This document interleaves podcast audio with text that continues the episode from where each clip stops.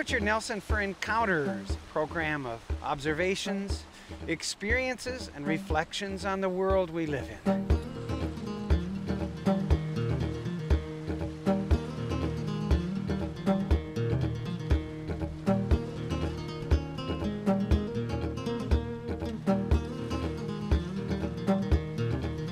I am celebrating Thanksgiving in the most perfect way, in absolute keeping with what this holiday is about. I'm on an island off the coast of southeast Alaska on a gorgeous, gorgeous Thanksgiving day. I'm underneath a tree right now, but I'm going to walk out here into the open so I can describe what's around me. It's snowing. It's snowing pretty heavily. There are intermittent squalls moving through about every half hour. And one has just come through, and as I look around, looking out over the open ocean coast, gentle surge rolling up against the black rocks, and in the distance, I see a couple of small islands with trees on the top of them, and those islands are hazy gray through a veil of whirling snowflakes. It's like being inside one of those little glass globes that you shake around and then there's all these snowflakes coming down. There's a gull drifting by, sailing by very low, just right along the shore. A little flock of crows, about 10 crows, and they've got themselves perched on top of a rock on the shore here. It's like a little committee. And what they're examining is the place where just a little while ago I took a deer. And that's why I'm saying that this is the perfect way to celebrate Thanksgiving. Now, as a bunch of ravens come in, five or six ravens come down. There are also ravens sitting around perched in the trees and the tall spruces that encircle this little cove along the beach. And I can hear a bald eagle in the background, intermittently hear the crows and the ravens gabbling and warbling and feeling really happy because they see what I'm up to here and they know there's going to be some food for them. I'm on my way to a Thanksgiving dinner with friends, but I took a detour out to this island in hopes that maybe part of my contribution to the Thanksgiving dinner could be fresh venison. We'll be in a house on another island just off the coast of southeast Alaska near the town of Sitka. Just a few miles away, I'm about 15 miles right now from Sitka. That house that I'm going to will be in a little sheltered cove. It also looks out over the North Pacific Ocean, much like I'm doing right now. We've been celebrating Thanksgiving in this same house on the same island for 11 years now. A very close group of friends. We're like family to each other. All of us are far from our original homes in other parts of the United States, although we're all longtime Alaskans. We generally stay out for a few days. We have multiple meals. We visit with each other. We hike. We kayak. We sometimes watch movies and we feast. We feast on foods that we get from the store and that we get locally, like the venison that I'll be able to bring back. In so many ways, it reminds me of the first Thanksgiving being in a tiny enclave of cabins surrounded by wild country. It brings to mind that time back there at the Plymouth Plantation in Massachusetts. Very little is known about the first Thanksgiving. There's only one description of it. It's in a letter that was written by a man named Edward Winslow that was dated December 11th, 1621.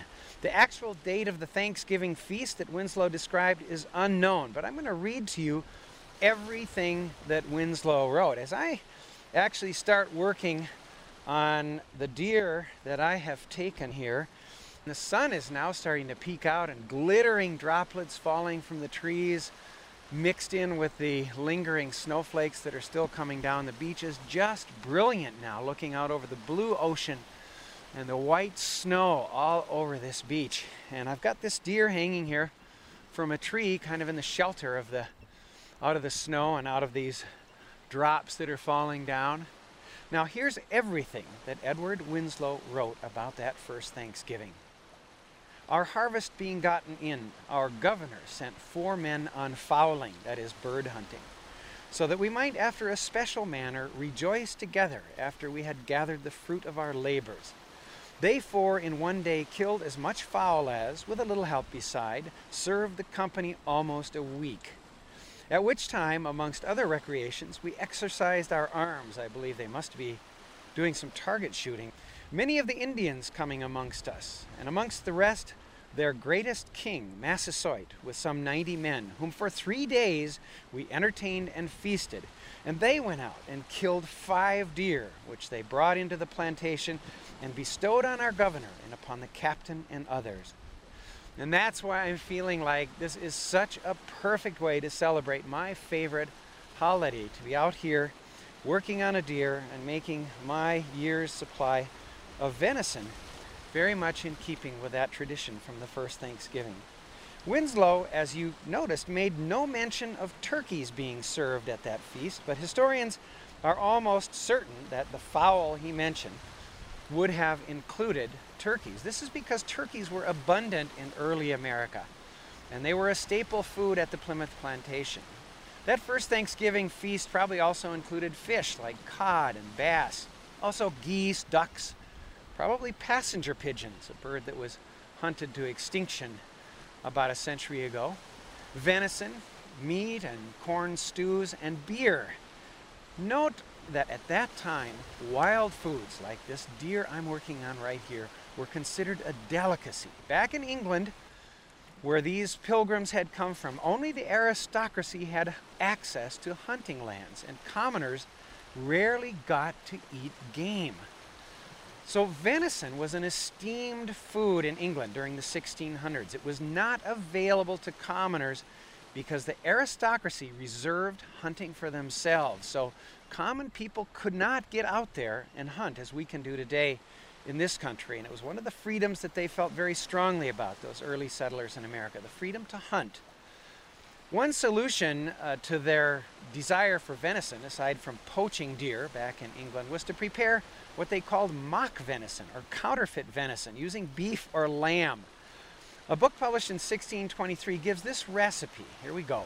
If to your mear sauce, that is beer and vinegar, you add a little turnsole and therein steep beef or ram mutton, you may also take the first for red deer venison and the latter for fallow deer venison. And a very good judgment should not be able to say otherwise than that this is perfect venison, both in taste color, and in the manner of cutting.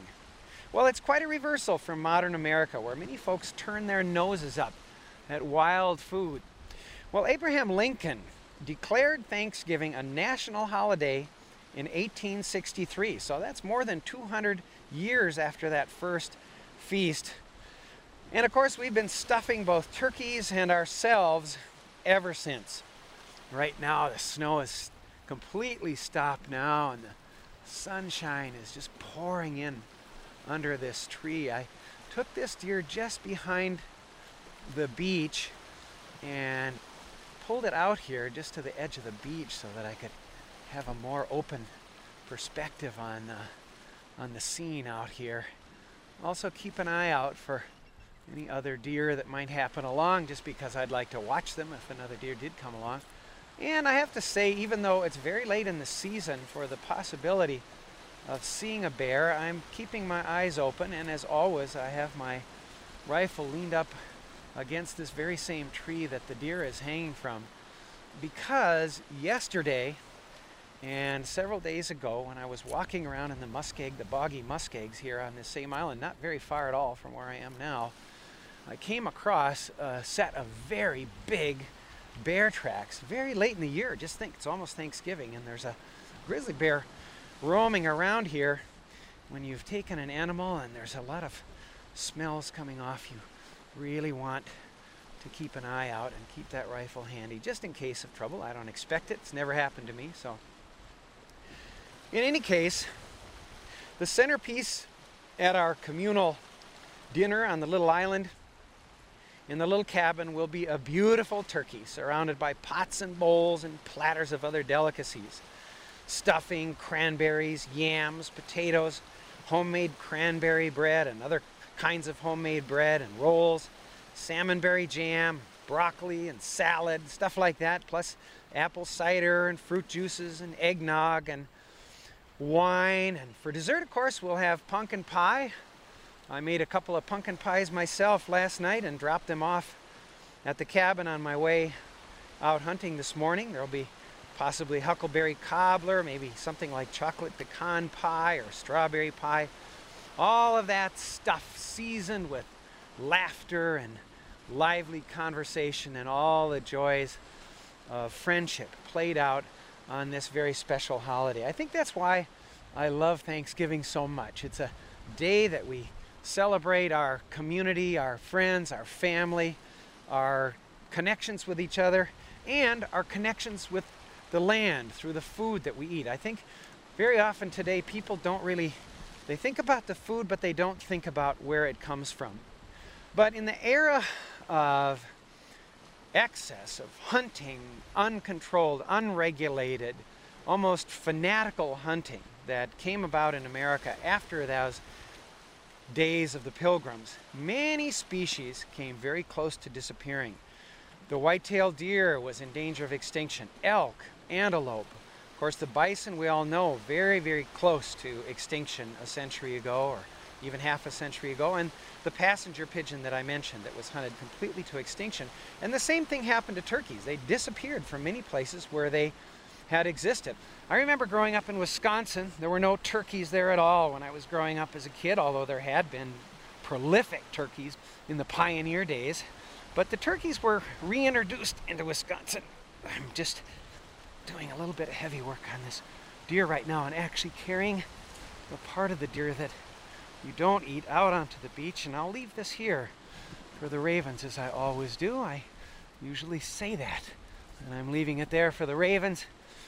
In any case, uh, the turkeys were reintroduced to places like Wisconsin in the mid 1970s. They rapidly spread and flourished, and they're now a very important game animal again in the Midwest and in the eastern United States too.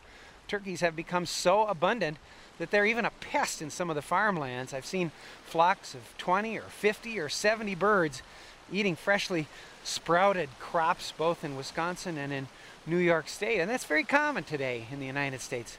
Turkeys are all over. But of course, the domesticated turkey uh, is what we eat in most of our homes on Thanksgiving. And this animal, the domesticated turkey, is a very different thing from the wild turkey. There's a fascinating piece of writing about it in a book called Enduring Seeds by Gary Nabhan. He writes that Meleagris gallopavo, that's the scientific name of it. This American turkey was probably first domesticated about 2,000 or 2,500 years ago in Mexico. Archaeological sites in Mexico contain large accumulations of turkey bones. In Tularosa Cave in New Mexico, in the southern United States, 2,200 years ago is the first evidence of genetically altered turkeys. Apparently, prehistoric people valued turkeys more highly for their feathers than for their meat. But of course, the meat was also eaten, and the Europeans who came into this country found this great bird, and the turkey had in fact been taken back to Spain as early as sometime between 1498 and 1511, and the turkey had reached England by 1541. In 1607, domesticated turkeys were brought to the Jamestown Bay colony from England. So the domesticated, altered, genetically distinctive turkey was brought back to America, having gone this circular route from America to Europe and then back again. According to Gary Nabhan's writing, most of the 124 million turkeys in the world today descended from a very few Mexican domesticated turkeys that were taken to Europe in the 15th century.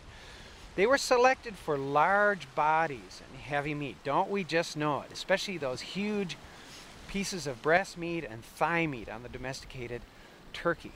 Now, other things have happened to the turkey, perhaps not as praiseworthy as those great pieces of meat that have been bred into them. The domesticated turkey's brain is 35% smaller than the wild turkey's brain. Commercial birds often have to be taught to eat and drink because they they don't know enough to do it on their own. They become lost easily. Some are so heavy they can hardly walk. They lack enough sense to take shelter, so they may die from drowning or hypothermia during heavy rains. And they're so overburdened with that huge breast meat that they can't mate many turkeys have to be artificially inseminated because they have been bred into this enormous size. Now, indigenous people like the Pima Indians down in Mexico, who continue to have domesticated turkeys, regularly interbreed their tame turkeys with wild ones to avoid these kind of degenerative tendencies. I remember being in an Indian village in Mexico maybe 15 years ago where these great turkeys were strutting around with brilliant iridescent feathers. I mean, they looked just like the wild turkey that we know about. Really an imposing creature. Not at all like these kind of pathetic uh, white domesticated turkeys that we have nowadays. Even in villages in rural Alaska, up in the north, in the Arctic, and in the interior, all around the coasts of Alaska, frozen domestic turkeys are eaten today. But of course, Thanksgiving includes wild meat, wild fish, berries as the main fare in these village Thanksgivings. I'll never forget the first village Thanksgiving that I attended was in the village of Wainwright up on the Arctic slope back in 1964. What a wonderful experience that was of all the people bringing kettles and sometimes wash tubs filled with wild meat. In that village, um, polar bear, walrus, seal, caribou, of course, being the main dish, uh, beluga whale, bowhead whale meat is brought to these village Thanksgivings. The whole community participates. Food is contributed by everyone, and everyone comes and gets food, and oftentimes take home lots of food because there's so much extra left over. It's a mix, as I mentioned, of subsistence and store-bought foods. There's bread, there's cake, there's fruit, and all this food from the land and from the ocean. I'll never forget an old man named Wesley E. Koch in the village of Wainwright as a raven just goes soaring overhead. Two ravens calling back and forth. An old man named Wesley E. Koch, long departed, singing a little ditty. He sang this way, Ariga Kuyavik, meaning, oh boy, Thanksgiving. Ariga means excellent, good, and Kuyavik, Thanksgiving. Kuyavik comes from the word Kuyanak, meaning thank you. There were prayers and speeches at those village Thanksgivings that I attended in Wainwright and Huslia and Chalkyitsik and Allakaket and other places. Prayers and speeches about gratitude for food from the land and about the importance of sharing. There's a saying that Koyukon elders will sometimes mention what you give away comes back to you. We still, in fact, have a community Thanksgiving in towns like Sitka.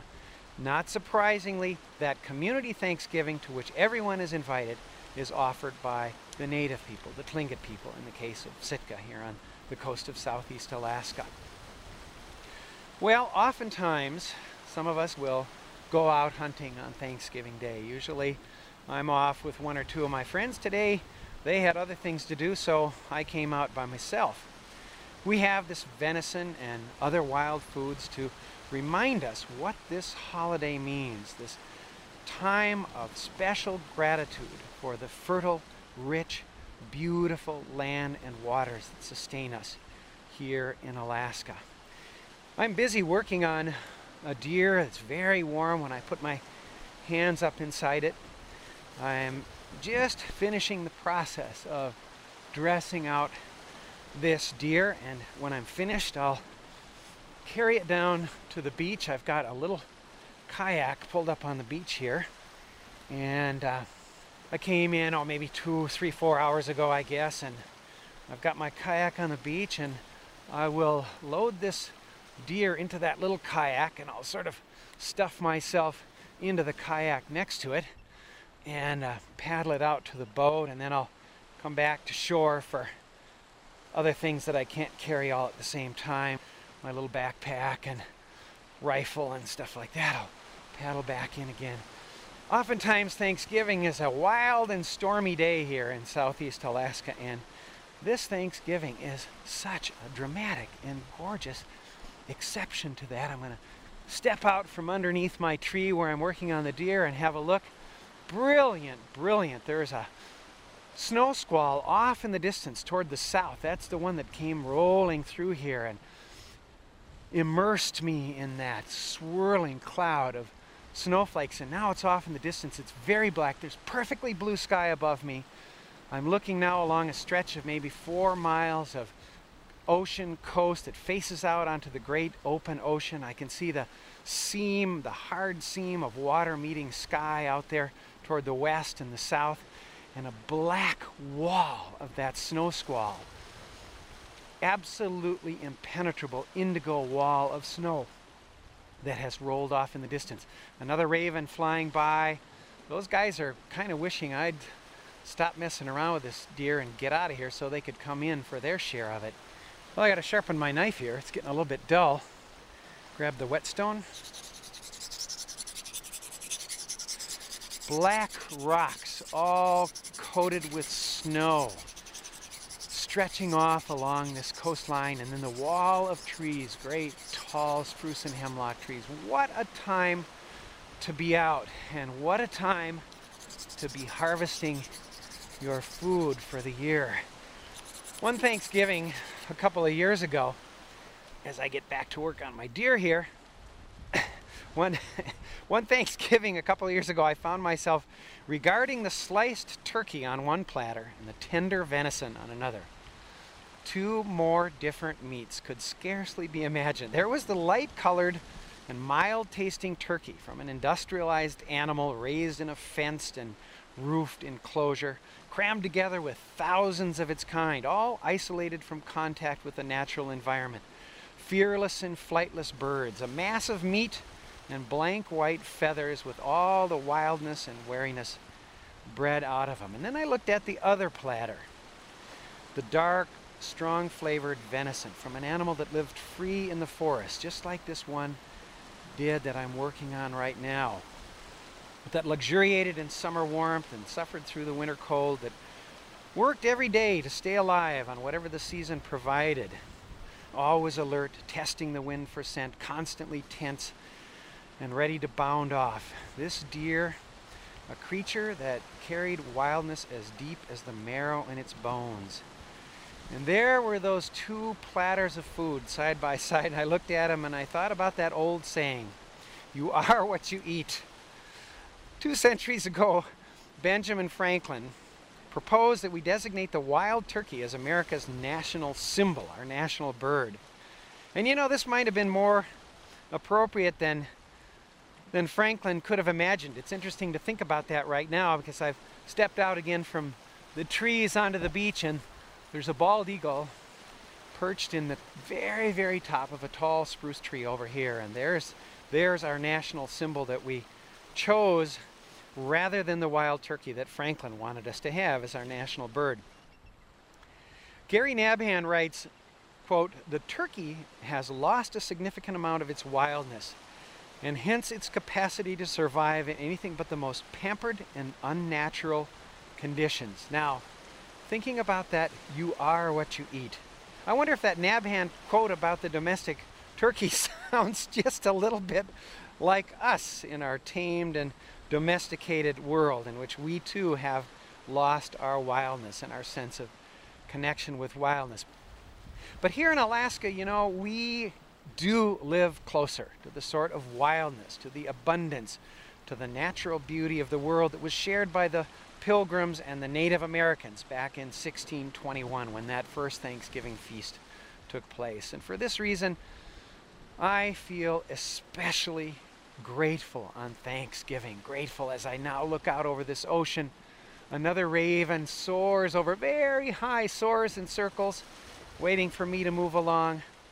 Grateful for our lavish feast of food, especially food like this deer I'm working on that we've harvested ourselves from the land and the ocean. Food that connects us to our Alaskan home, that reminds us that we are all a part of this place and that we are all a part of the living earth. I'm so cognizant of that as I work on this deer and put aside the venison for my year's food supply.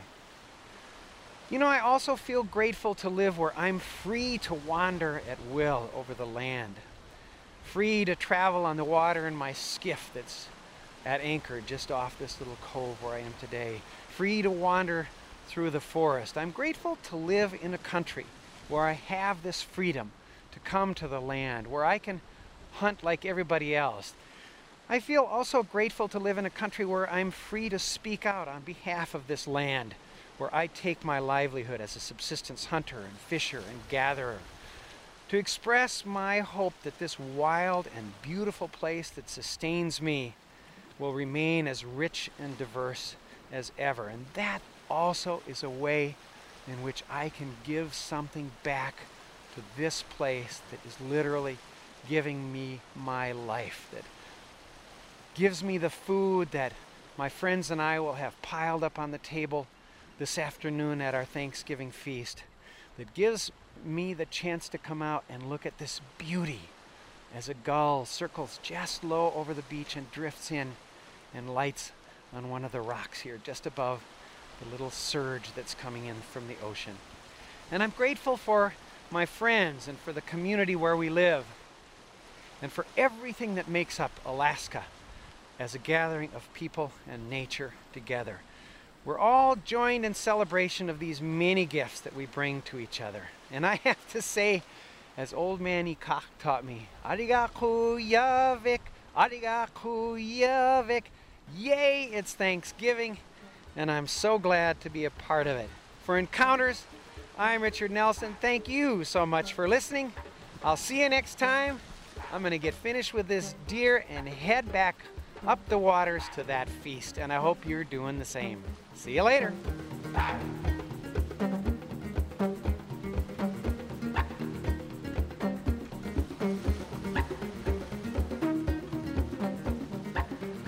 Encounters is a production of the Island Institute and KCAW in Sitka, Alaska.